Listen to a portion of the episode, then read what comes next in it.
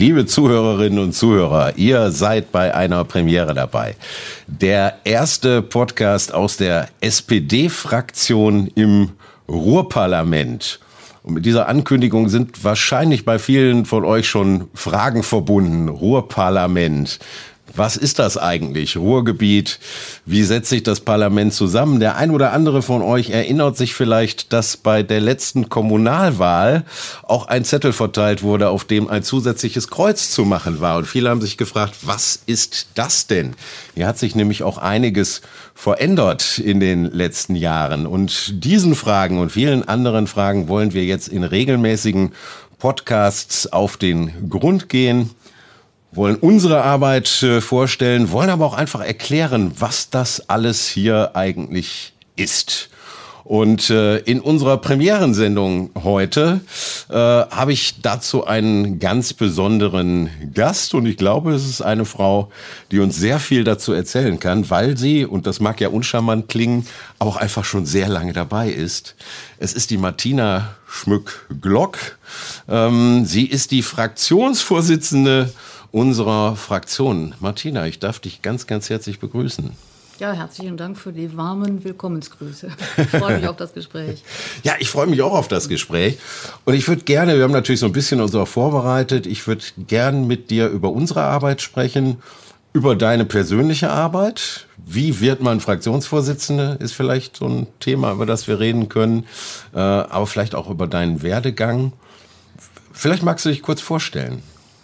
Ja, ich bin Martina Spücklock. Ähm, ich bin mittlerweile seit sehr vielen Jahren aktiv in der Politik.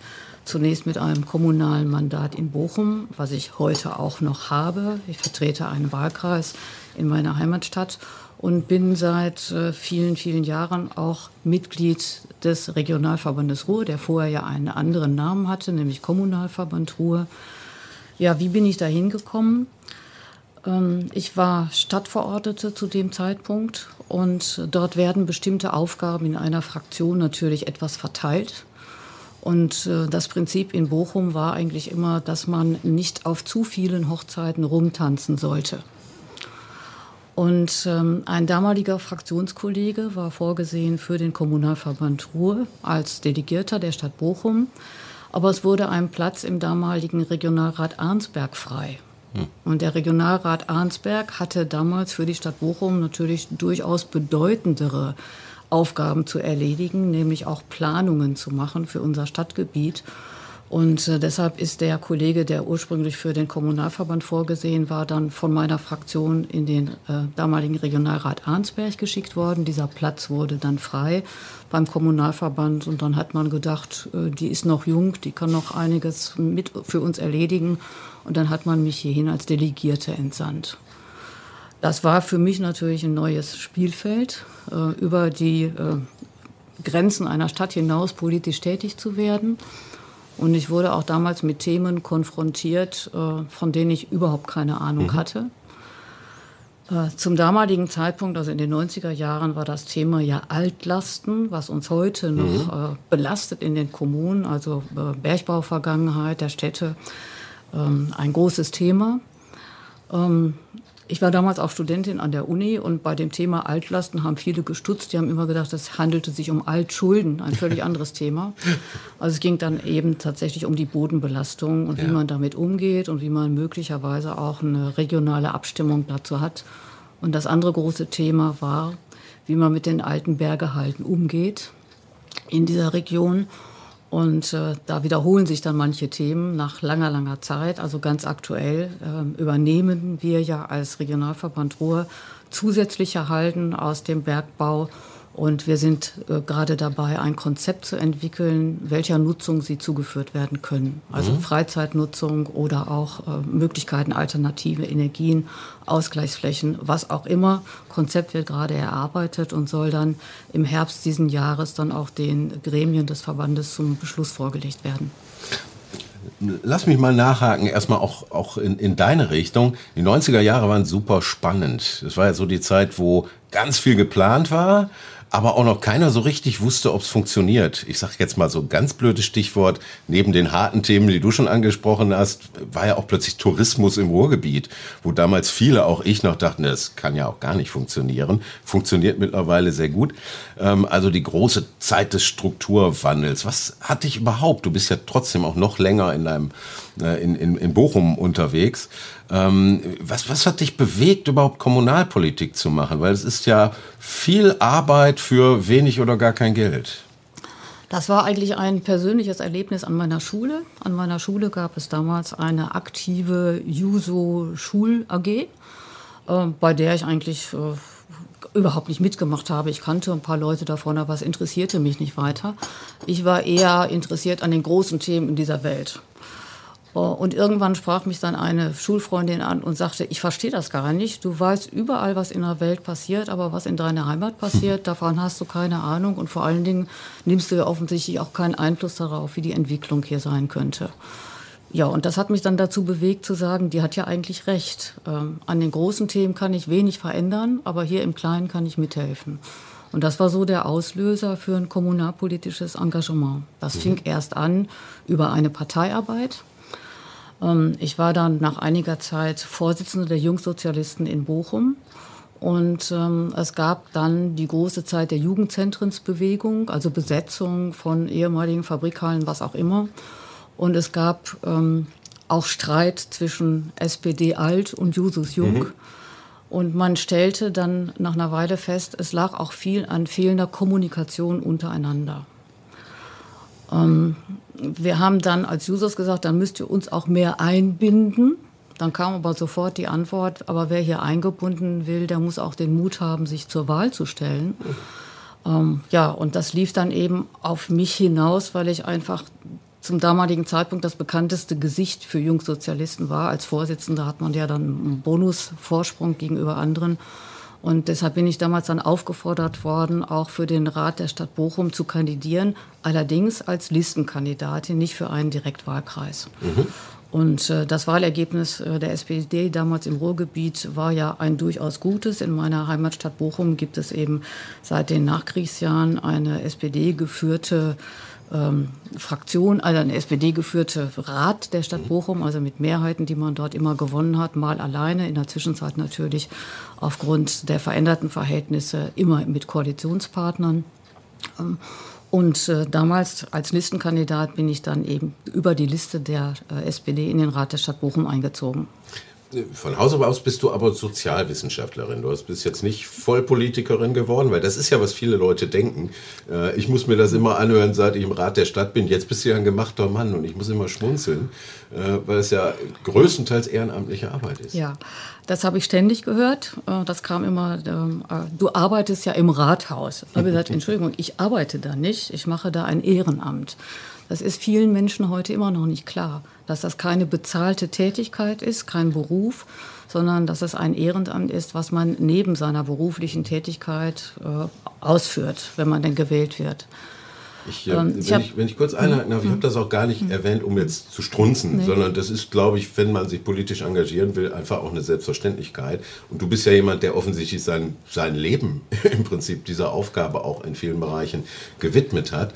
Ähm, und ich würd, möchte gerne den Zusammenhang schaffen, du hast eben den Begriff Heimat genannt. Ich fand das so schön, weil die 80er waren natürlich äh, Anti-Krieg und Anti-Pershing mhm. und Anti-Atomkraft und was da alles aufkam.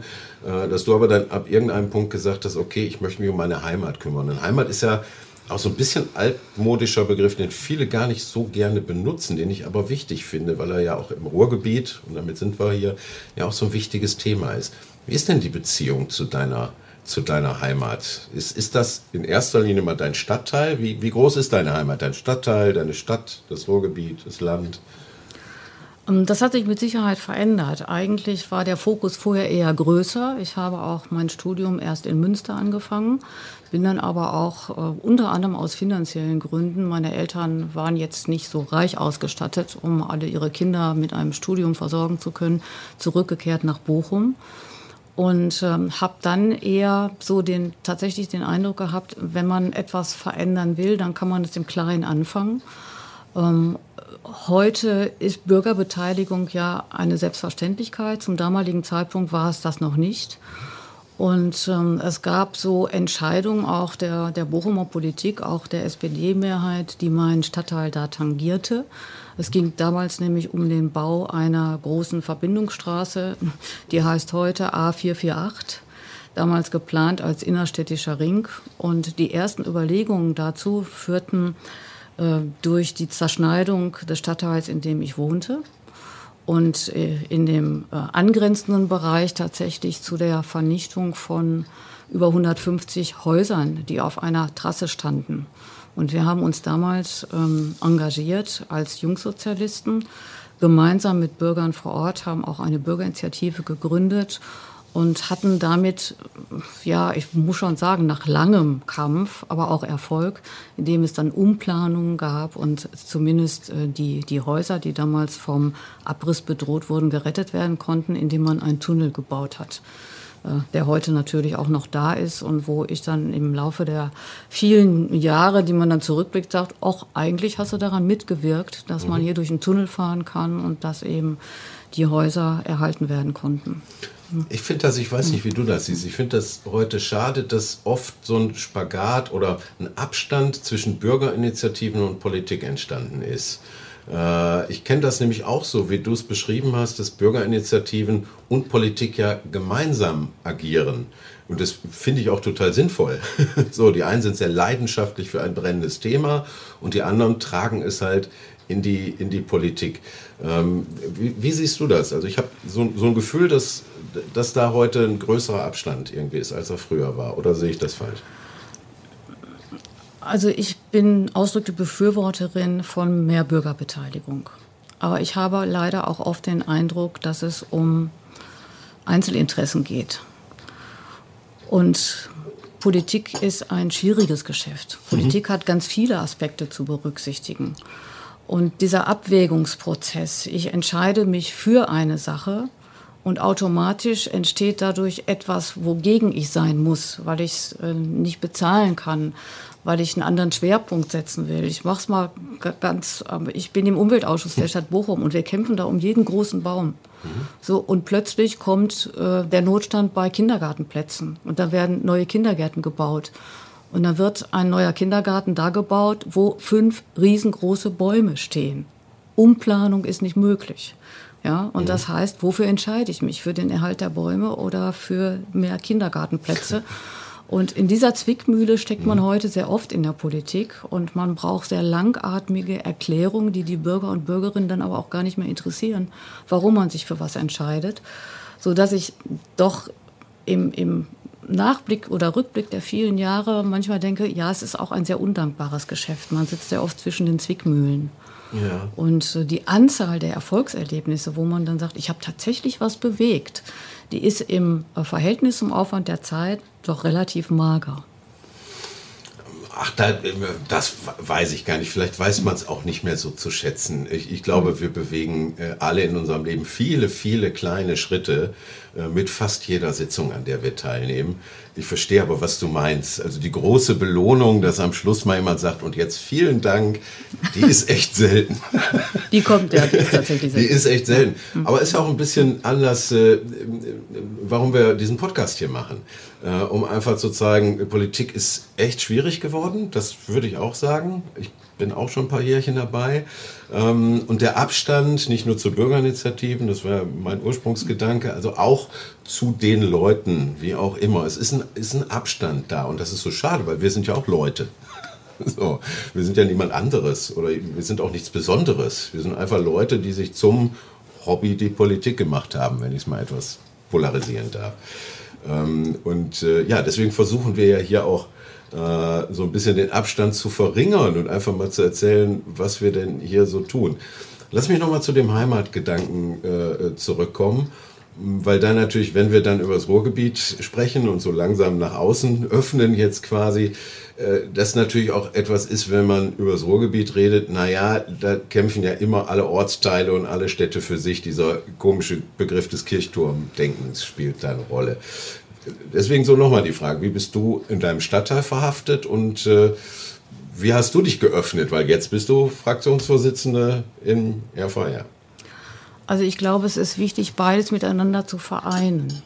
Ähm, nämlich zu wissen, woher kommt man und was sind auch die Interessen meiner Kommune, aber sind die Interessen denn gegensätzlich zu den Interessen anderer Kommunen? Und da stellt man häufig fest, es gibt Kirchtumsdenken, aber es ist auch durchaus überwindbar, indem man auch einen Mehrwert für alle herstellen kann. Und äh, das haben wir im Regionalverband Ruhr, glaube ich, auch von, von, von, von Anfang an so gelernt. Den Verband gibt es ja äh, als Siedlungsverband Ruhrkohlenbezirk, gegründet 1920, also über 100 Jahre alter Verband, ähm, der damals gegründet wurde, eigentlich mit dem Ziel, die Reparationsleistung aus dem Versailler Vertrag bezahlen zu können und mehr Menschen hier ansiedeln zu können. Ähm, und gleichzeitig hat man dann festgestellt, wenn man hier Ansiedlungspolitik betreibt, dann geht das zulasten von Klima, also Klima war damals kein Begriff, aber zulasten der Freiräume, der Erholungsgebiete, die die Menschen auch damals benötigten und hat dann damals eben schon angefangen mit diesen regionalen Grünzügen. Mhm. Und ich finde, das ist heute ein absolut wichtiger Bereich. Also wir haben ja gerade in Corona-Zeiten gesehen, die Möglichkeiten der Menschen, Freizeit und Erholung zu haben, war sehr eingeschränkt. Und das, was der Verband damals in großer Weitsicht gemacht hat, heute einen ganz großen Wert für die Region insgesamt und für die Menschen, die hier leben, gehabt hat. Mhm. Indem äh, Wälder da sind, indem Grünzüge da sind, in dem Freiräume da sind, wo Kaltluftschneisen da sind, also ähm, klimaerhaltende, klimarelevante Räume geschaffen worden sind. Und das ist ein, ein Mehrwert, der weit über den Begriff Heimat in Bochum hinausgeht. Natürlich haben wir Grünzüge. Aber wenn wir keine Verbindung zu den Nachbarnstädten hätten dazu, dann wären die isoliert. Ja, kleine Parzellen, ja, die vielleicht den Nachbarn dienen zur Erholung, aber eigentlich keine Auswirkungen größeren Ausmaßes haben. Mhm. Ähm, wir erleben ähm, im, im Bereich der Mobilität ähm, ein großes Problem, wobei ich, ich da nach wie vor heute erlebe, dass der RVR mit dem VRR verwechselt wird. Also sobald es Probleme im öffentlichen Nahverkehr Verkehr, Verkehr gibt, werde ich auch durchaus angesprochen, du bist doch da, ja, beim VRR. Da sage ich, nein, nein, das ist der RVR, also der Regionalverband Ruhr. Wir haben als Regionalverband nur noch eingeschränkte Kompetenzen. Wenn ich sage nur noch, so waren die Kompetenzen nach 1920 weitaus größer. Äh, da war man nämlich auch konkret für Straßenplanung zuständig, nicht nur Grünzüge und Wohnsiedlungen. Und mit einer großen äh, Reform im Jahre 1979 sind die damaligen ähm, Aufgaben und Tätigkeiten des Siedlungsverband Ruhrkohlenbezirks sehr eingeengt worden auf den Kommunalverband Ruhrgebiet. Mhm. Da, da, sind wir ja eigentlich bei einem ganz, ganz also ich glaube, wenn man mit den Leuten spricht. Als ich sagte, ich äh, möchte auch gerne ins RVR-Parlament, dann war bei vielen irgendwie, ja, ach, da gibt es irgendwie ein Parlament, Fragezeichen. Äh, und das wird jetzt auch noch neuerdings wirklich gewählt, ja. Fragezeichen. Äh, plus solche Verwechslungen, die mhm. tatsächlich immer wieder vorkommen. Kümmert euch doch mal darum, wie die Busfahrpläne sind oder so. Ähm, also ich glaube, es ist einfach bei, bei vielen noch gar nicht so ganz klar, was das überhaupt ist, RVR und RVR-Parlament. Äh, und bevor wir darüber sprechen, was wir uns vielleicht auch wünschen, was es noch werden könnte, weil ich glaube, das ist ja auch so ein Ding, woran man arbeiten kann. Äh, du hast, wie ich gesehen habe, richtig Hausaufgaben gemacht. Du hast einen großen Zettel vor dir liegen, der so ein bisschen beschreibt, was, was überhaupt Ruhrgebiet ist, wie viele Menschen hier leben. Ähm, während du das machst, würde ich mir mal, wenn ihr, wenn ihr jetzt knistern hört, mal einen Keks aufmachen. Der Moderator muss mal was essen. Äh, und die Martina kann vielleicht mal so ein bisschen was über, über den Iststand erzählen. Ja, ich, ich mache das gerne. Ich würde gerne noch einen Aspekt aufgreifen. Heimat, ähm, was bedeutet das und, und Region. Ah, okay. Auch ja, am Thema Mobilität. Ja, in, in Bochum bestimme ich mit als Ratsmitglied über den Nahverkehrsplan einer Stadt Bochum. Wenn der aber an den Grenzen Halt macht und man keine Verbindung hat über Straßenbahn, Bus, öffentlichen Nahverkehr in die Nachbarstädte, äh, dann ist das schlecht für die Menschen, denn heutzutage wird vorausgesetzt, dass man ein gewisses Maß an Mobilität hat. Ja, und da ist die Verbindung dann auch zu dem regionalen Handeln. Also die Abstimmung von Nahverkehrsplänen untereinander ist ein lang überfälliger erster Schritt. Ähm, ich kann mir darüber hinaus sehr viel weitergehende ähm, ja, Mobilitätsgedanken vorstellen, ja, in, indem man die Grenzen sehr viel durchlässiger macht. Das ist auch die Frage, ob man so viele Nahverkehrsunternehmen in dieser Region braucht oder ob nicht Zusammenschlüsse sinnvoller sind. Aber das ist ein Thema, was sehr kompliziert, sehr langwierig ist und was man auch nicht im Regionalparlament entscheidet, sondern da sind auch andere Entscheidungsträger dabei.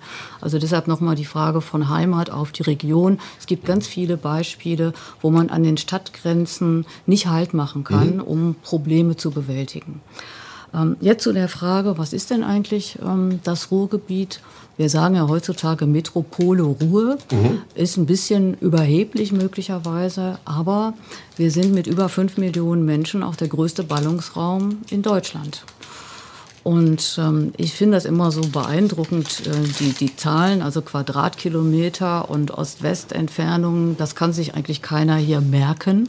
Aber ähm, viele Menschen von uns, auch aus dem Ruhrgebiet, fahren ja äh, auf die beliebte Insel Mallorca. Mhm. Und die äh, Ost-West-Ausdehnung, Nord-Süd-Ausdehnung der Insel Mallorca sind fast identisch oh. mit dem des Ruhrgebietes. Ja, diesen Vergleich finde ich eigentlich immer ganz wunderbar. Wieder was gelernt. ja, ich kann das auch in Quadratkilometern ausdrücken, aber ich glaube, das würden sich Zuhörer auch nicht merken können. Ähm, und ähm, diese, äh, ich nenne sie jetzt mal tatsächlich Insel mit den mhm. über fünf Millionen Menschen in der Bundesrepublik, ähm, besteht aus elf Städten und vier Kreisen. Äh, elf Städten äh, und vier Kreise heißt aber, in den Kreisen gibt es ja auch kreisangehörige Städte, also insgesamt 53 Gemeinden in dieser Region, die zusammengeschlossen sind im Regionalverband Ruhrgebiet. Das ist ein äh, gesetzlicher Verband. Also es gibt ein Gesetz auf Landesebene, die den Zusammenschluss dieser Städte ähm, vorsieht, mehrfach reformiert in den letzten Jahren. Und ähm, das Ergebnis dieser Reform ist eben die Wahl eines Ruhrparlamentes. So nennen wir uns jetzt. Verbandsversammlung heißt das offiziell, aber die SPD-Fraktion nennt sich auch SPD im Ruhrparlament.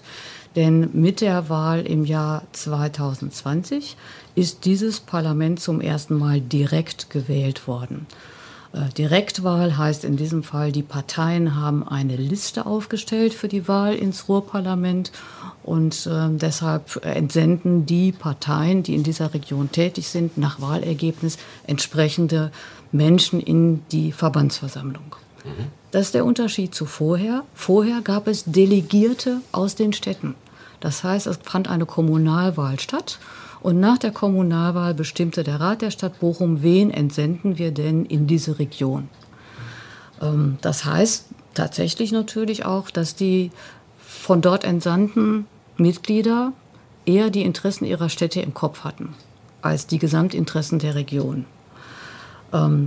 Das hat sich in den letzten Jahren eigentlich schon deutlich gebessert. Ich will auch keine Kollegen schimpfen oder mich nicht selbst äh, beschimpfen damit, dass man in der Vergangenheit die Region nicht, äh, nicht wahrgenommen hat oder nicht ausreichend vertreten hat, sondern man hat schon gemerkt, es gibt ja eine Konkurrenz. Es gibt eine Konkurrenz innerhalb von Deutschland, von Regionen, es gibt die Konkurrenzen weltweit.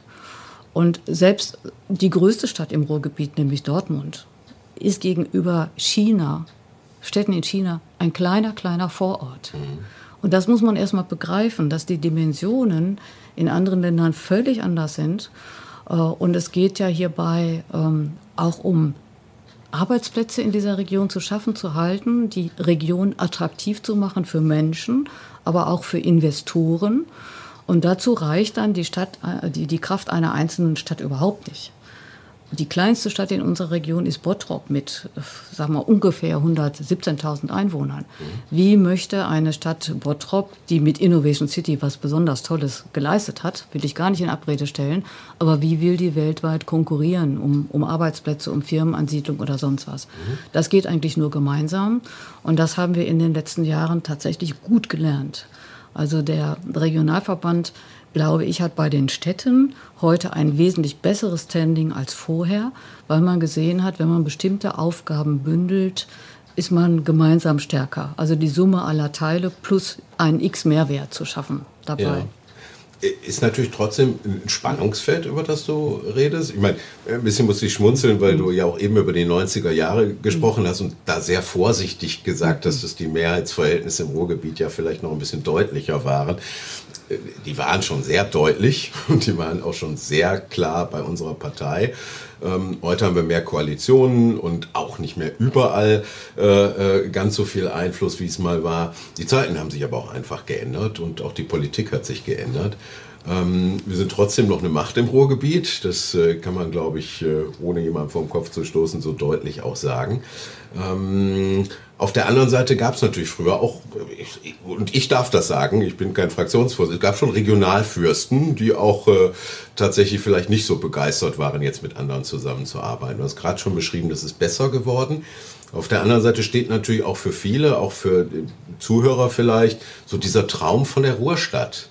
Warum kann das nicht sein? Daher vielleicht auch die Verwechslung mit dem VRR, äh, weil viele, und das ist ja, was man fast immer so hört, sagen, warum kann das nicht so sein wie in Berlin, äh, wo man so ein tolles U-Bahn-Netz hat äh, und alles aufeinander abgestimmt ist, oder in München oder in Hamburg. Ähm, wäre das für dich so eine Wunschvorstellung? Bist du ein Freund der Ruhrstadt oder glaubst du, dass die Kraft gerade in der Vielfältigkeit liegt? Ich glaube, das ist eine Diskussion von gestern. Mhm. Den Traum träumen immer noch einige, aber ich war von Anfang an eigentlich nicht begeistert von dieser Idee, weil die polyzentrale Struktur des Ruhrgebietes eigentlich ein einmaliges Konstrukt ist und auch Stärke hat.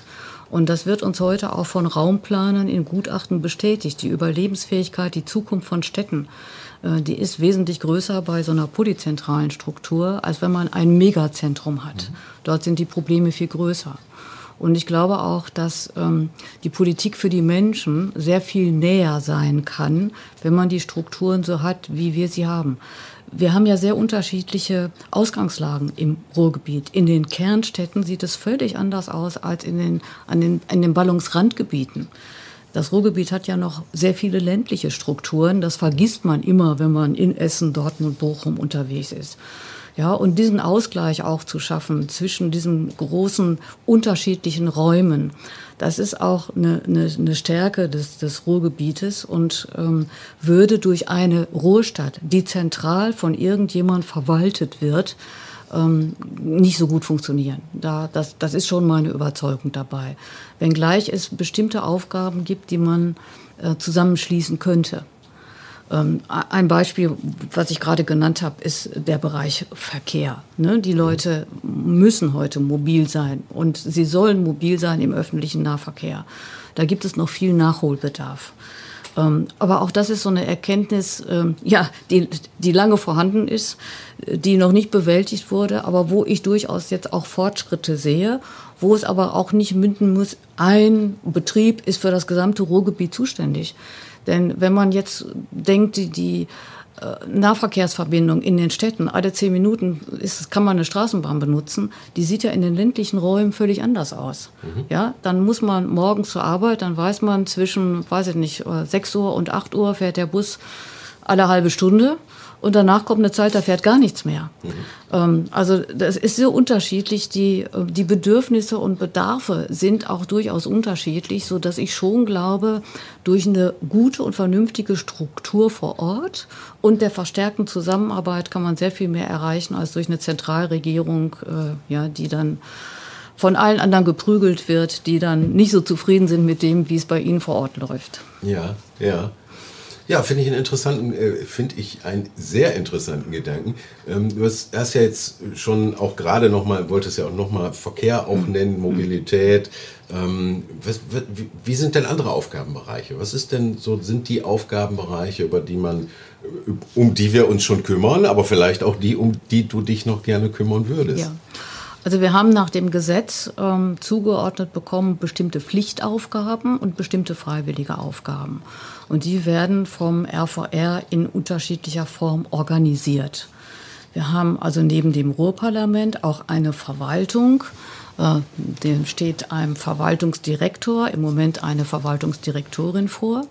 Und darunter sind dann Bereiche angesiedelt. Äh, die Bereiche Wirtschaft und Beteiligung, die Bereiche Klima, Umwelt, ähm, die Bereiche Kultur. Ähm, und ähm, sag mal, mit dieser Struktur versucht der RVR bestimmte Dinge zu erledigen. Dazu gehören auch Trägerschaften von bestimmten Projekten, die zum Beispiel gemeinsam mit dem Land finanziert werden. Ähm, Emscher Landschaftsparkentwicklung, also der Norden des Ruhrgebietes, äh, war ja sehr viel stärker von Industrie geprägt als der Süden. Da gab es also, nachdem auch Bergbau weg war, Stahlindustrie nicht mehr so gut funktionierte wie früher, großen Nachholbedarf, was so die äh, Struktur der Städteinfrastruktur, Erholungsmöglichkeiten betrifft. Äh, die Trägerschaft Emscher Landschaftspark hat sicherlich viel dazu beigetragen, dass der Norden des Ruhrgebiets sehr viel attraktiver geworden ist. Ähm, das ist nach wie vor Aufgabe des RVRs, aber er kümmert sich eben auch um zukünftige Projekte. Wir haben ein großes Projekt, das heißt ähm, Internationale Gartenausstellung 2027, abgekürzt IGA. Da geht es um die Frage, wie wollen wir leben im Ruhrgebiet der, der nächsten Generation und wo man äh, über Städtebauprojekte, über Entwicklungen vor Ort gemeinsam mit Städten wo versucht wird, die ganze Region mitzunehmen, die Lebensqualität in dieser Region auch deutlich, noch deutlicher zu verbessern. Mhm. Glaube aber, dass wir uns im Ruhrgebiet auch gar nicht verstecken müssen hinter Lebensqualität. Denn wir haben ja sehr viel Untersuchungen auch, was, was die Auswirkungen ähm, von bestimmten Maßnahmen in der Region betrifft. Und da hören wir immer wieder, ähm, die Vorurteile, dass im Ruhrgebiet hier noch die Briketts durch die Gegend fliegen, die sind nach wie vor da. Ähm, wenn wir hier Besuch kriegen, egal ob offiziell oder privat, das Erste, was man hört, ist, boah, ist das hier grün. Also der, der Erhalt von Natur und Umwelt in dieser Region ist äußerst groß nach wie vor. Es gibt allerdings auch Städte, wo es sehr, sehr verdichtet ist und wo ein großer Nachholbereich ist und wo man dann mit Hilfe von Städtebauförderung und auch da ähm, ist der Regionalverband mittlerweile auch, auch zuständig für die Vorlagen, die zu beschließen sind, wo fließen denn Städtebaufördermittel hin, ähm, wird, der, wird das Ruhrparlament dazu gehört. Die letzten Entscheidungen liegen dann in den Ministerien des Landes, mhm. sodass man da äh, zur Verbesserung der Situation beitragen kann. Ähm, ich will ein anderes kurz, Kurz, kurz hm? ob, ob ja. ich es richtig sehe. Hm. Äh, also im Prinzip ist der RVR auch organisiert wie eine städtische Verwaltung, die, die, die ihr da draußen vielleicht ein bisschen ja. besser kennt. Ihr wisst die Ämter, wo ihr hin müsst. Mhm. Also hier gibt es eine Verwaltung, die bestimmte Sachgebiete ja. äh, abarbeitet und eine Politik, ein Parlament, das das eben in Bahnen lenkt oder mit Zielen versorgt oder bestimmt, wo das Geld hinfließt. Aber der, wenn ich so ein bisschen plastisch zusammenfasse, es ist jetzt weniger ausführend. Also der FVR baut keine Ampelanlagen oder ja. Straßenbau, äh, sondern es ist mehr die Verwaltung des Geldes, das Lenken von Geldströmen. Kann man das so zusammenfassen? Ähm, ein bisschen ja. Also wie finanziert sich der Verband überhaupt? Äh, es, er finanziert sich über eine Umlage der Städte und Kreise und die wird berechnet äh, nach der Einwohnerzahl und hat in, in diesem Haushaltsjahr ungefähr die Größenordnung von 100 Millionen Euro. Ähm, das ist eine Menge Geld. Großer Koffer. Es ist ein großer Koffer, aber der wird insofern noch vermehrt, als dass der RVR sich ja um Fördermittel bemüht mhm. bei Land und Bund. Und damit fließt sehr, sehr viel mehr Geld in diese Region, als wenn eine einzelne Stadt sich um Fördermittel bemühen würde. Ähm, es liegt auch einfach auch mehr Erfahrung bei uns vor, an welchen äh, Quellen kann man denn etwas anzapfen. Und äh, da versucht man natürlich sehr viel Geld in diese Region zu lenken. Beispiels, die Beispiele habe ich ja schon auch genannt, zum Beispiel IGA, ja, zum Beispiel auch die Nachhaltigkeit der Kulturhauptstadt. Und der RVR hat nicht nur eine normale Verwaltung, sondern er organisiert sich auch über Beteiligungsgesellschaften. Da ist man dann ein bisschen flexibler in seiner Organisationsform, äh, kann vielleicht auf andere Dinge nochmal zurückgreifen, die man als Verband in dieser Form nicht so tun kann. Und äh, da gibt es Beteiligungsgesellschaften, die kümmern sich um Freizeit. Äh, der RVR ist ja ähm, ein, ein großer Waldbesitzer, der größte kommunale Waldbesitzer in, in Deutschland. Ähm, er betreibt äh, Freizeitbäder, äh, Revierparks, ja, sechs äh, Freizeitbäder in dieser Region, plus das Bad in Xanten und den Maxi-Park in Hamm. Ähm, der RVR kümmert sich um Kultur nach, dem, nach der erfolgreichen Bewerbung Kulturhauptstadt 2010 war man ja gemeinsam der Ansicht, das kann es nicht gewesen sein, Jahr 2010 zu Ende und Kooperation vorbei, sondern es gibt da auch die Nachhaltigkeitsvereinbarung äh, über die äh, Erfolge der Kulturhauptstadt mit dem Land Nordrhein-Westfalen und dazu gibt es auch eine gemeinsame Gesellschaft, äh, die mit RVR äh, und Land betrieben wird. Dann haben wir eine Gesellschaft, die sich um Abfallthemen kümmert. Ähm, das Thema Arbeitsplätze ist ja auch sehr eng verknüpft mit dem Thema, wo können denn Firmen, die hier produzieren, auch entsorgen. Mhm. Neben der Entsorgungsmöglichkeiten für die Menschen, die natürlich hier auch Abfall produzieren, ist das auch eine Frage, wo, wo bringt man denn seinen Sondermüll hin? Äh, dort betreibt der Verband eine, ähm, die Abfallgesellschaft Ruhr, abgekürzt AGR, mit dem Sitz in Herten wo Hausmüll verbrannt wird und wo Sondermüll verbrannt wird. Natürlich auch im Rückblick höchst umstritten. Müllverbrennung in den 90er Jahren war ja was ganz Schlimmes. Äh, heutzutage weiß man, äh, dass das durchaus auch eine Senke sein kann von Schadstoffen. Damals heftig umkämpft, heute eher akzeptiert, wenngleich nach wie vor viel zu viel Müll da ist, gar keine Frage. Und im Verbund mit den Städten des, äh, des Ruhrgebiets, nicht alle machen da mit, sondern der Verbund geht auch in den Bergischen Kreis hinaus, gibt es mit der Abfallgesellschaft Ruhr das Thema EcoCity. EcoCity sorgt dafür, dass hier die Müllgebühren in dieser Region, die Städte, die daran beteiligt sind, ein sehr stabiles und sozialverträgliches Niveau hat. Mhm. Was man bei einzelnen Verbrennungsanlagen, die auch von Städten betrieben wurde, wurden oder auch noch werden, vielleicht nicht so sehen kann. Wir haben eine Gesellschaft, die kümmert sich nur um Tourismus. Die RTG. Ähm, dass man hier Urlaub machen kann in der, in der Region, war ja für, für viele, also die Generation meiner Eltern, Urlaub in dieser irre. Region äh, irre. Also man also konnte sich für nicht. meine Generation noch. Also als wir, ja. ich bin in den, in den 80ern, 70er, 80ern groß geworden. Da, wollten alle, sind wir mal ehrlich, eher weg. Also hier ging es so bergab eine Zeit ja. und man, ja. man, wollte hier raus. Und als dann die ersten Ideen kamen, ja, wir haben ja nette Parks und Kultur und das haben wir alle für, erstmal für Spinnerei gehalten. Spinnerei und äh, wir, durch die Berichte auch der ähm, Gesellschaft RTG in unseren Ausschüssen kriegen wir jedes Mal mit, wie hoch die Übernachtungszahlen in dieser Region geworden sind. Mhm. Äh, durch zum Beispiel die Route der Industriekultur, also ja. die Qualifizierung ja. ehemaliger äh, äh Industriedenkmäler, die zum spannenden Erlebnisparcours in dieser Region werden können, wo die Menschen mittlerweile ja auch von außerhalb kommen oder wo es auch nachgemacht wird in anderen Regionen, ja. ähm, ne, wie, wie man diese Dinge noch erlebbar machen kann. Ich darf nur einen Begriff ergänzen, mhm. weil verrückterweise hast du den nicht genannt, obwohl er ja eigentlich auch zum mhm. Kerngeschäft gehört, ist eben der Regionalplan, die Regionalplanung. So ist es. die ja. das ja auch ein bisschen verbindet, die aber auch echt schwierig ist, oder? Das ist so. Ähm, wir haben damals gesagt, der Verband hat ganz viele Grenzen. Denn es gab keine einheitliche Planung in dieser Region. Dafür waren drei äh, Regionalbehörden zuständig. Ähm, und was das Ganze noch erschwerte, war, es gab unterschiedliche Maßstäbe dabei. So, und als die Regionalplanung äh, dem Verband übertragen wurde und das sage ich nach wie vor mit einem kritischen und weinenden Auge. Es war nicht die SPD-Landesregierung, die diesen Beschluss gefasst hat. äh, Im Jahr 2009 wurde dem Verband die Regionalplanung übertragen.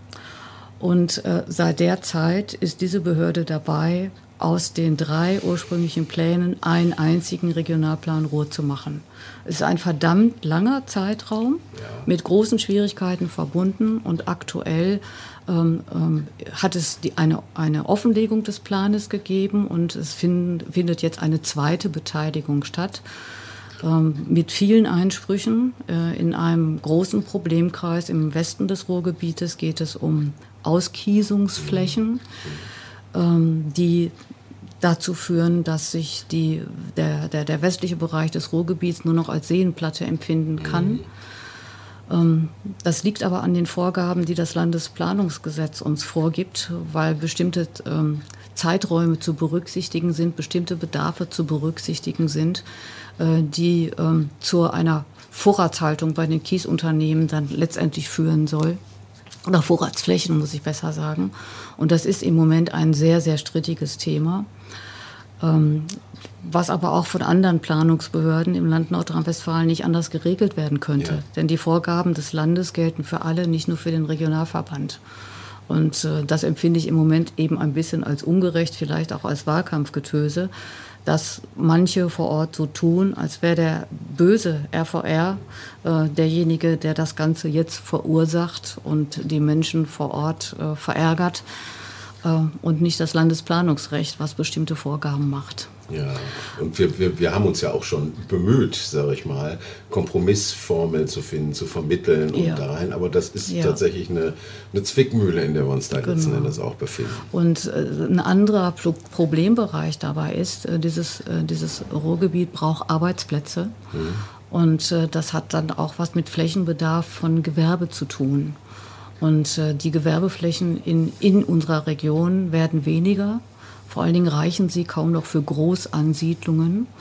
Äh, und äh, das Drängen auch von ähm, Arbeitgebern, Industrie- und Handelskammern nach dem Motto, stellt uns Flächenbereich bereit, hat dazu geführt, dass wir ein neues Instrument hier eingeführt haben, die sogenannten regionalen Kooperationsflächen. Mhm. Also außerhalb des Ballungsraums, weil einfach hier kein Platz mehr ist, äh, Flächen äh, zur Verfügung stellen, die für die Ansiedlung eines Gewerbes äh, nötig sind. Äh, und zwar durchaus auch für größere Gewerbeansiedlungen. Da gibt es äh, für eine Erstansiedlung auf diesen Flächen ein, äh, das, die 5-Hektar-Grenze. Also wenn eine Firma kommt, die 5 Hektar benötigt, dann weiß man, dass das ein, ein großer Flächenbedarf mhm. ist, dass damit die Hoffnung auf viele Arbeitsplätze verbunden ist und um diese Flächen vorweisen zu können, haben wir diesen Beschluss gefasst, solche Flächen zur Verfügung zu stellen. Und die haben wir auch im letzten Jahr schon beschlossen, also vorgezogen vor der offiziellen Verabschiedung des Regionalplans Ruhr, um einfach dafür zu sorgen, dass man hier eben auch entsprechende Flächen zur Verfügung stellen kann. Ich, ich, möchte gar keine heißen Themen aussparen. Dafür kann so ein Podcast auch da sein. Ich will aber trotzdem noch mal auf eine höhere Ebene springen. Insofern, alles, was du jetzt beschreibst, zeigt natürlich, dass äh, die Arbeit, auch wenn ich jetzt, du sagtest 2009, Beginn der Regionalplanung oder der Zusammenfassung, dass es schon auch natürlich nicht so schnell ist wie vielleicht in der Bezirksvertretung, wo man sagen kann, hey, da brauchen wir irgendwie eine neue Ampel oder einen neuen Zebrastreifen und zwei Wochen später kommen die Maler und malen den auf die Straße. Äh, es sind schon langwierige Prozesse. Und da sind wir bei einer Frage, die ein Wort betreffen, das man heute ja immer gar nicht mehr so gerne sagt. Das ist das Wort Macht. Ähm, wie, wie, ist denn die Macht des RVR? Es gibt ja auch große andere Player. Über einzelne große Städte haben wir schon gesprochen. Da sagtest du, man kommt sich näher und man hat viel mehr Unterstützung, als das früher auch der Fall war. Ich will jetzt gar keine Player nennen, aber es gibt die großen. Ähm, wie stehen wir denn so im Einfluss, jetzt sage ich mal ein anderes Wort als Macht, im Einflussgefüge des Ruhrgebiets da? Würdest du dir da mehr wünschen oder hältst du das für ausgewogen? Wie ist deine Meinung?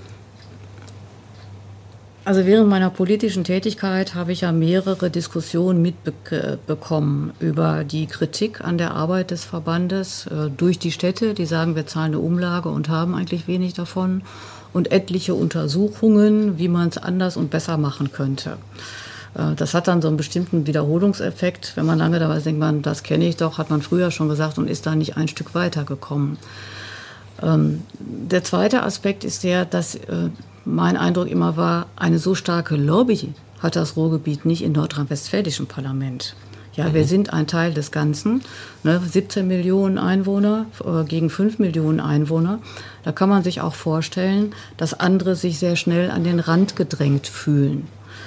Ähm, es gab eine besondere Diskussion darüber, ob dieses Ruhrparlament denn direkt gewählt werden könnte. Das hat ähm, Eifersüchteleien auf anderer Ebene äh, ausgelöst, nach dem Motto, wenn die direkt, warum dann nicht wir? Stichwort zum Beispiel Landschaftsverbände. Ähm, und mein Eindruck war eben, man hat das Zugeständnis gemacht, man kann direkt gewählt werden. Aber die Aufgaben, die wir nach wie vor haben, sind durch Gesetz nach wie vor begrenzt. Man könnte sich auch erweiterte Kompetenzen vorstellen, wenn man als Verband arbeitet. Aber dazu brauchte man eine politische Mehrheit äh, im Landtag des Landes Nordrhein-Westfalen. Und das habe ich schon gesagt, da kommt Ostwestfalen, da kommt das südliche Westfalen, da kommt äh, der, der Bereich um Aachen-Köln herum. Also Nordrhein-Westfalen ist sehr groß. Und ähm, da weiß ich eben auch aus Diskussionen vergangenen Jahren, die waren das oft leid zu sagen, äh, immer wieder dieses Ruhrgebiet. Ne? Man hatte ja den Eindruck, hier geht eine Menge, wird eine Menge Geld reingebuttert vom Land und äh, es verpufft irgendwo. Denn wir sind, wir haben diesen, ich, ich sage es ja fast noch ungern, das Wort Strukturwandel ja eigentlich immer noch nicht abgeschlossen. Mhm. Ne? Wir, wir sind jetzt dabei, ehemalige Bergwerkstandorte zu Standorten zu entwickeln. Das Thema Wasserstoffproduktion ist jetzt das Stichwort auch in dieser Region, bei der wir schon glauben, auch durch Gutachten nachgewiesen, ähm, dass es eine, eine Zukunftsinvestition ist, die diese Region gut leisten kann, weil Infrastrukturen vorhanden ist, die man dazu braucht. Ne? Aber, aber, vielleicht, du bist natürlich auch Politikerin, mhm. langjährige Politikerin. Ja. Äh, vielleicht mach mal die Wunschkiste auf.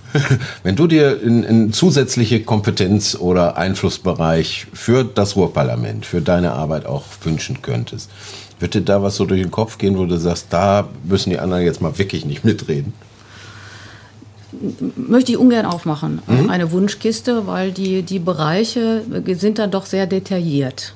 Ne, sondern ich, ich glaube schon, dass man mit, mit dem Rahmen, den man jetzt hat, mit einem gewissen Maß an Flexibilität und äh, da muss man sehr sorgfältig abwägen, was lässt denn zum Beispiel auch die Gemeindeordnung zu an, an wirtschaftlicher Tätigkeit. Ähm, da, da, sind ja alle Städte begrenzt in ihren Möglichkeiten. Ähm, es, es, gab mal eine Kooperation der Abfallwirtschaftsgesellschaft mit einem Kanalbauunternehmen aus dem bayerischen Raum. Da gab es einen gemeinsamen Aufsichtsrat. In dem Aufsichtsrat saßen Arbeitnehmervertreter der damaligen Kanalbaufirma.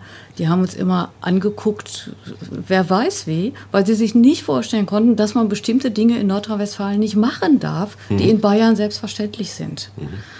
Also da würde ich mir persönlich wünschen, dass es mehr Spielräume gäbe. Die aber im Einzelnen jetzt äh, auszumachen, ähm, möchte ich an der Stelle nicht. Würde ich mich auch ein bisschen überfordert fühlen, weil man da sehr ins mhm. Detail mhm. gehen muss. Mhm. Ähm, äh, aber wie gesagt, das wäre so ein Wunsch, nicht nur für den RVR, manchmal auch für die Städte. Ähm, ne, soziale Absicherung von Menschen, wie darf man Vergaben machen, ja. welche, welche Dinge darf man bei einer Vergabe berücksichtigen. Da gab es ja Diskussionen in der Vergangenheit, ob man örtliche Firmen bevorzugen darf oder nicht oder Ausbildungsbetriebe bevorzugen darf oder nicht. Das sind alles sehr, sehr komplizierte und, und sehr komplizierte juristische Entscheidungen, die dahinter stecken. Äh, und deshalb glaube ich, wir sollten uns nicht damit verzetteln, noch so eine Wunschliste aufzumachen, sondern mit den Dingen, die wir arbeiten, können wir schon ganz viel Vernünftiges bewirken. Äh, das erfordert noch viel Kraft und, und Zusammenarbeit. Und von daher glaube ich, ich würde meine Wünsche nicht mehr oder meine Kraft nicht darauf zu konzentrieren, zu sagen, jetzt mach doch mal endlich im Landtag irgendwas Neues, sondern mhm. lass uns das ausnutzen, was wir machen können. Jetzt ist deine Antwort eine perfekte Überleitung äh, in, sagen wir mal, so den letzten großen Themenbereich, den ich finde, den wir unbedingt noch besprechen sollten, der auch ein bisschen handfester ist. Äh, denn deine Antwort ist, ist, gebührend für eine Fraktionsvorsitzende. Die war so ausgewogen jetzt. Ich wollte ja ein bisschen reizen mit der Pralinenschachtel, dass sie jetzt einfach mal sagt, ach, und ich hätte das gern. Und da hast du dich ja jetzt nicht drauf eingelassen. So, sehr diplomatisch und, und vorsichtig. Aber das sind ja natürlich auch, wenn man so eine Bande von insbesondere relativ vielen neuen Mitgliedern in der Fraktion hat, wie fühlt sich das an? Oder fangen wir vielleicht an, wie wird man überhaupt Fraktionsvorsitzende und äh, was sind da so deine größten Schwierigkeiten? Du darfst jetzt mal über uns lästern. Ich erlaube das. Ich fange mal an, wie wird man Fraktionsvorsitzende? Das war ähm, eigentlich auch äh, fast ein bisschen Zufall. Ähm, die Frauen damals in der Fraktion waren nicht so gut vertreten wie heute. Wir haben heute eine quotierte Liste, also Männlein, Weiblein gleich verteilt. Das war ja früher undenkbar. Man wurde aus den Städten entsandt und hatte ja als Fraktion auch gar keine Möglichkeiten, einer Stadt vorzuschreiben, ob Männlein, Weiblein entsandt werden. Also ich wurde entsandt und war eine der wenigen Frauen dabei. Und es gab auch damals ähm, politische Kontroversen, äh, wo man sich auch positionieren musste. Und äh, sag mal, ich, ich kam ja so von den, aus, den, aus dem Bereich der Jungsozialisten, man war das auch gewohnt, äh, Debatten zu führen, vielleicht auch kritisch zu führen. Und äh, mein damaliger Fraktionsvorsitzender hat aus, aus privaten Dingen auf sein Amt verzichtet und hat dann gesagt, ich schlage dich als meine Nachfolgerin vor.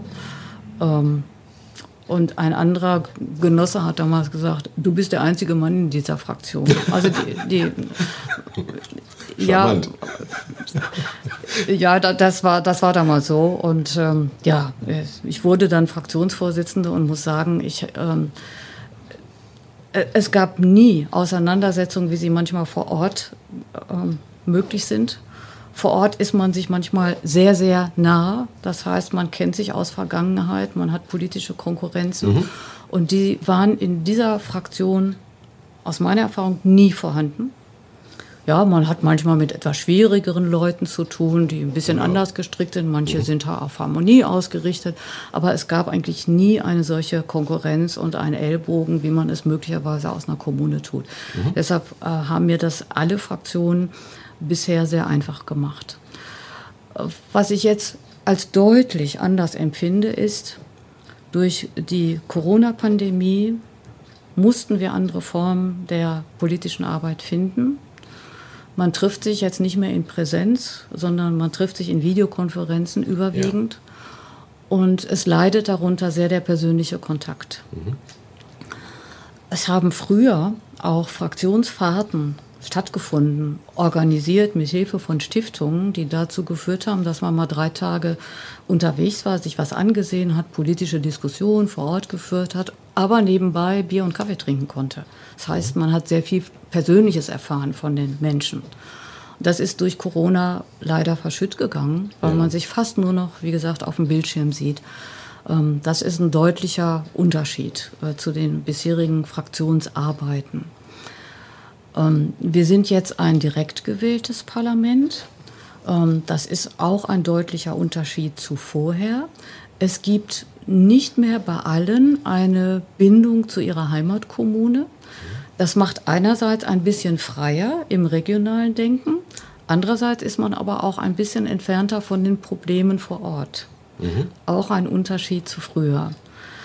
Ähm, die jetzige Fraktion, die ähm, SPD-Fraktion, die mit 29 Mitgliedern die stärkste in diesem Ruhrparlament ist, äh, empfinde ich natürlich als sehr wohltuend, weil ähm, Franz Müntefering hat mal gesagt, Opposition ist Mist. Auch diese Zeit mussten wir hier mal erleben. Und da kann man sich noch so anstrengen, wenn die Mehrheitsfraktion das dann nicht will, dann kommt man auch keinen Schritt weiter. Also deshalb genieße ich das jetzt sehr, dass wir auch wieder die stärkste Fraktion in, dieser, in diesem Parlament geworden sind. Ähm, wenngleich ich aber auch da feststellen muss, dass es in den vergangenen Jahren auch zwischen den Fraktionen nicht wie die Besenbinder untereinander mhm. umgegangen sind. Mhm. Ja, sondern dass es auch durchaus ein gemeinsames Gefühl für die Region gegeben hat, manchmal mit unterschiedlichen Schwerpunkten.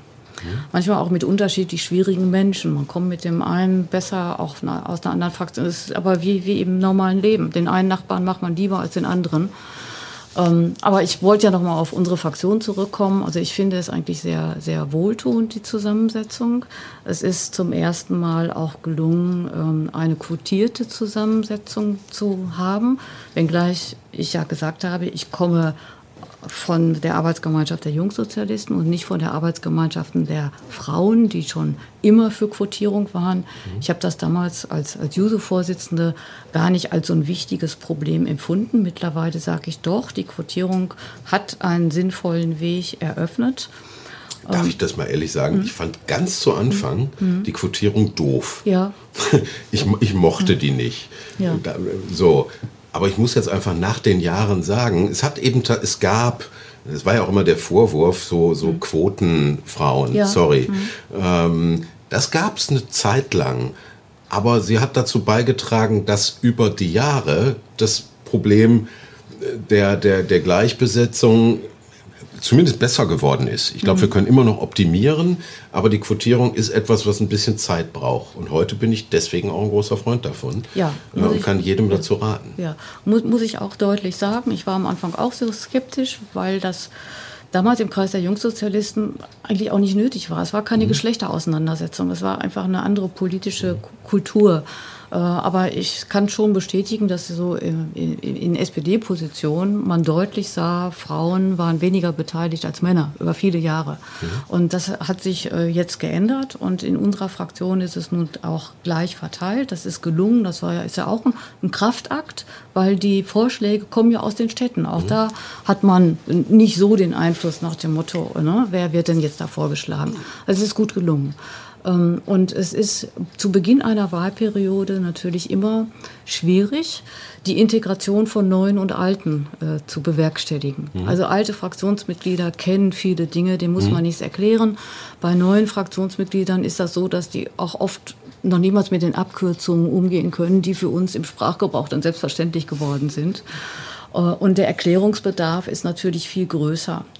Und bei manchen ist die Erwartungshaltung, was man machen kann, auch eine andere als das, was dann tatsächlich zu tun ist. Mhm. Und man darf in diesem Mandat auch nicht vergessen, ähm, wenn man nicht aus dem Kern des Ruhrgebiets kommt, das Haus hier sitzt in Essen, allein die Verkehrswege, die man zu bewältigen hat, um einer Sitzung teilzunehmen, einer Gremiensitzung, einer Arbeitskreissitzung, das ist auch ein Zeitaufwand, den man persönlich dann investieren muss. Mhm. Und das ist, sind ja nicht nur die Sitzungen, es ist ja das Behandeln, das Einarbeiten in Themen und natürlich auch zu vermitteln, was macht denn der RVR überhaupt? Ne? Draußen vor Ort, bei den eigenen Kollegen in den Rathäusern. Auch da äh, ist es noch vieles unbekannt. Mhm. Äh, das hat in den letzten Jahren tatsächlich deutlich zugenommen. Ähm, der Verband hat auch gelernt, dass es wichtig ist, das Logo des Verbandes auch zu zeigen, ja, das Etikett dran zu kleben. Ja, ja, das ist jetzt der, der, ne, die Freizeitgesellschaften, ja, die gab es, aber dass der Regionalverband daran beteiligt ist und dass es auch finanziert wird über die Umlage von anderen Städten, das ist dann vielen vor Ort dann doch nicht so bekannt. Mhm. Also ne, diese, diese Integration von neuen Mitgliedern, alten Mitgliedern ist zu, zu Beginn einer jeden Wahlperiode zu leisten. Ich habe aber den Eindruck, ähm, dass, dass wir in unserer Fraktion bei den 29 Mitgliedern, die wir sind, äh, es gelungen ist, alle mitzunehmen. Ähm, ich empfinde es als eine sehr wohltuende Atmosphäre, wie man miteinander, miteinander umgeht. Ähm, jeder lernt vom anderen ein, ein bisschen dazu, mhm. ja, was Themen betrifft, aber auch dann Problematiken vor Ort. Dann, und es ist kein Phishing for Compliments, was ich jetzt mache. Mhm. Äh, aber die, die eine Seite ist verständlich, du hast gerade gesagt, das kenne ich auch aus, aus unserer Ratsarbeit in meiner Heimatstadt in Oberhausen. Ähm, da sind auch viele neue dazu gekommen, dass die Alten erstmal viel erklären müssen. Ich erinnere mich aber an ein Gespräch, da, da ging es ein bisschen heißer her und ein äh, langjähriger Genosse, äh, der lange dabei ist, sagte mir sinngemäß, hast du das denn immer noch nicht verstanden? Wir haben dir das doch jetzt zehnmal erklärt. Und ich sagte, doch, ich habe es verstanden, ich finde es aber nicht gut und ich will es ändern. So, das ist ja dann quasi die Lücke, dass die Neuen dann durchaus auch lernbedürftig sind. Das ist, glaube ich, am Anfang klar, um die Abkürzungen kennenzulernen. Aber die haben ja auch andere Ideen und die sagen, gut, was ihr aber jetzt vielleicht die letzten gefühlten 100 Jahre getan habt, das wollen wir eigentlich gar nicht mehr. Siehst du, siehst du da auch einen Spagat oder wie, wie schätzt du das so ein? Ändert sich die Arbeit insgesamt schon so ein bisschen? Wir sind ja Essen ja dabei oder so. Also ich glaube auch durch die Bildung von zusätzlichen Ausschüssen. Vorher hatte uns der Gesetzgeber eingeschränkt auf die Bildung von Fachausschüssen. Da sind wir jetzt freier geworden durch die Novellierung des Gesetzes und wir haben neue Ausschüsse gebildet. Beispielsweise Digitales, Bildung, mhm. Innovation. Also ein, ein Bereich, den der RVR von, durch die Verwaltung ein bisschen bearbeitet hat, aber nicht durch die politische Begleitung. Und da sehe ich durchaus neue Ideen von, von Mitgliedern. Ja, ich sehe, äh, dass es im Bereich der Kultur ein sehr viel breiteres ähm, Angebot durch die Mitglieder der Fraktion gibt, wie man sich in dem Bereich Kultur engagieren kann. Ähm, wir haben das Thema Vielfalt in dieser Region, auch in dieser Wahlperiode, ich will jetzt immer sagen, neu entdeckt hört sich so doof an, aber wir haben mhm ungefähr 900.000 äh, Menschen, die in dieser Region wohnen, die ausländischer Herkunft sind, die auch zum großen Teil hier wählen dürfen. Wie repräsentieren wir die denn? Ähm, auch das ist ein Thema, was wir neu bearbeiten und wo ich auch sehr dankbar bin, dass es Mitglieder in der Fraktion gibt, die da Wissen einbringen können. Mhm. Wir haben das Thema Wasserstoff. Wir haben Menschen in der Fraktion, die sind Wasserstoffexperten. Also etwas, was ne, einem normalen Politikerleben ja nicht unbedingt entgegenspringt, so ein solches Thema. Hm? Also von, von daher äh, empfinde ich das immer so als ähm, als eine Balance zu finden zwischen dem, was man gemacht hat und was auch gut gelaufen ist und den neuen Ideen. Und ich habe eins ja auch immer gehasst äh, in meinem politischen Leben, haben wir schon immer so gemacht. Also ich finde schon, man muss ab und zu überdenken, ähm, dass es auch neue Möglichkeiten gibt, äh, ohne dass man das Alte dann eben ganz in die Mülltonne klopft. Denn auch, auch da gibt es ja bestimmte Erfahrungswerte, wo man sagt, also kümmere dich jetzt mal nicht um dieses Thema. Man wird daran scheitern, weil die Hürden an anderer ja. Stelle einfach so groß sind, dass man nicht Energie darauf verschwendet. Ähm, aber ansonsten empfinde ich das als, als eine, eine Bereicherung, mit neuen Menschen da auch zusammenzukommen und deren ja, Erfahrungshorizonte beruflicher Art, privater Art, hobbymäßig ähm, etwas mehr auch von den Leuten zu erfahren. Wie gesagt, leider eingeschränkt durch die Corona-Kontaktbeschränkungen. Ja, das Aber wird, äh, es wird besser. Das wird besser. das wird besser. Wir haben uns, glaube ich, jetzt gut äh, durch die Zeit gebracht. Da, da, mache ich mir keine Sorgen. Wir haben uns ja auf einer großen Tagung jetzt zumindest alle schon sehen können und ja. sehen uns ja auch immer in kleineren Kreisen, wo es möglich ist. Da mache ich mir keine Sorgen. Also letzten Endes bist du ein Zirkusdirektor, muss, muss die Fraktion irgendwie die, die, die wilden Tiere irgendwie zusammenhalten. Muss ja auch noch in der Koalition verhandeln. Aber das, wenn ich das ähm, kurz einflechten darf, das war vorher etwas schlimmer.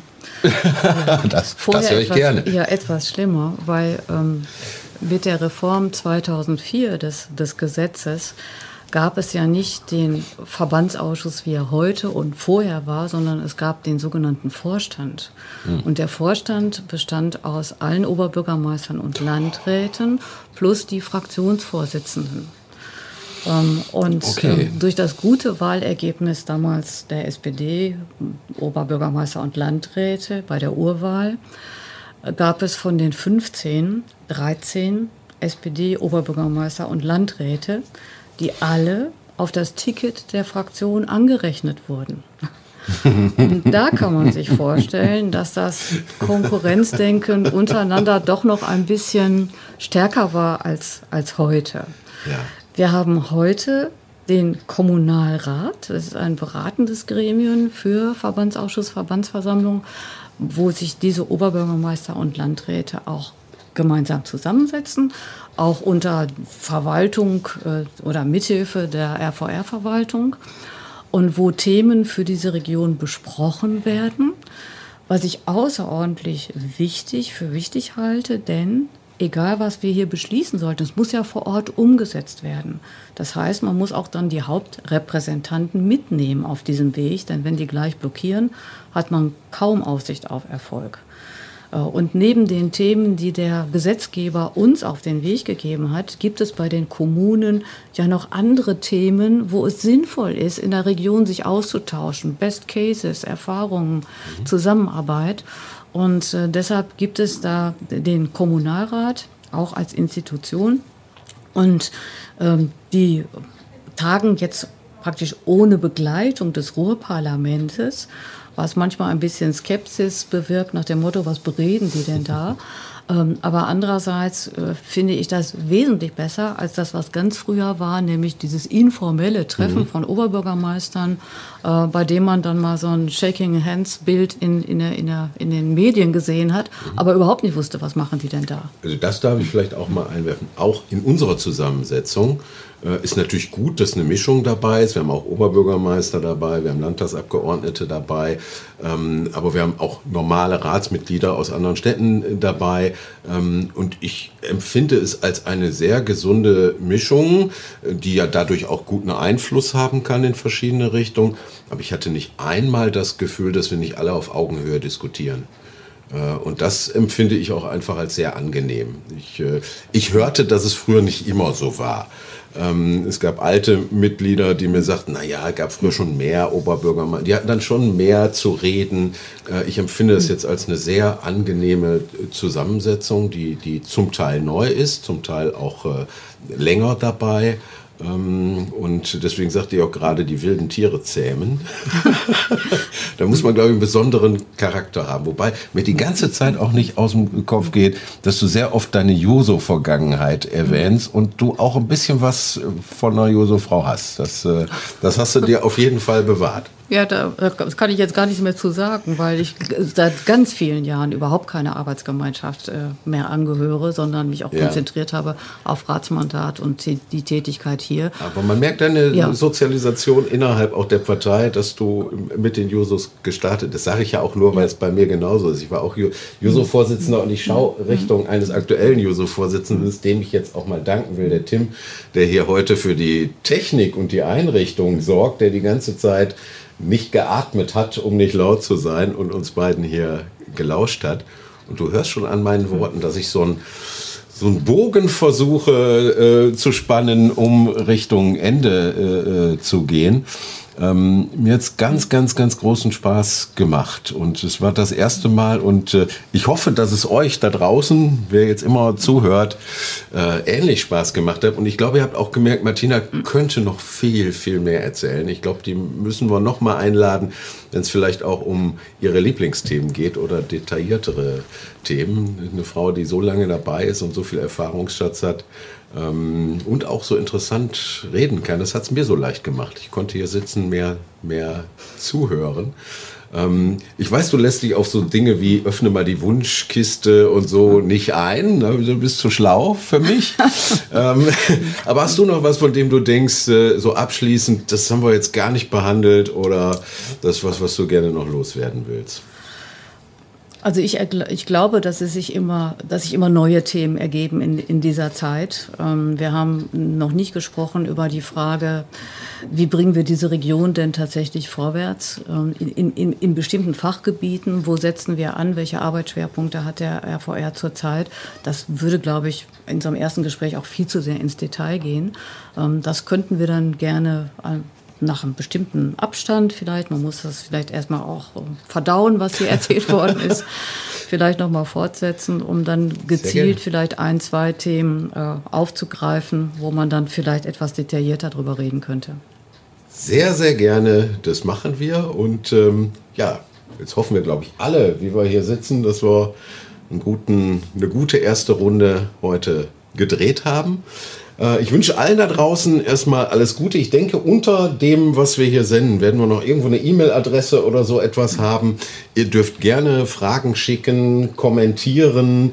Äh, ihr dürft gerne auch Anregungen schicken, über welche Themen wir uns überhaupt hier drehen sollen. Da haben wir natürlich jetzt echt viele Möglichkeiten aus allen politischen Bereichen und organisatorischen äh, Bereichen hier auch Menschen vors Mikrofon äh, zu bekommen. Das müssen auch nicht immer Genossinnen und Genossen von uns sein, solange sie spannende, ähm, spannende äh, äh, Gesprächspartner sind. Ähm, Social Media wird mir hier gerade ein Zettel gezeigt. Soll ich sagen, dass wir auch Social Media machen? Wir machen auch Social Media, überall. Ich sag mal, über alles, was es gibt. Twitter, Instagram, YouTube. Jetzt fällt mir schon gar nichts mehr ein. Facebook, keine Ahnung. Ähm, in Russland müssen wir leider schon jetzt Sondergeschichten machen. VK könnte man da noch machen. Aber das ist ein anderes trauriges Thema, das wir jetzt aussparen wollen. Okay, ihr Lieben, dann äh, hoffe ich, ihr seid das nächste Mal wieder dabei. Und äh, ich habe meinen Namen am Anfang nicht gesagt, dafür sage ich nämlich jetzt ganz zum Schluss Axel Scherer. Und ich glaube, ich werde das hier noch weitermachen, weil mir hat Spaß gemacht. Danke nochmal, Martina. Ja, vielen Dank auch. Hm. Und äh, wir sehen uns auf jeden Fall auch bald wieder. Und äh, wir, ihr da draußen und ich und wer auch immer, wir sehen uns auch bald wieder. Dankeschön und macht euch noch einen schönen Tag.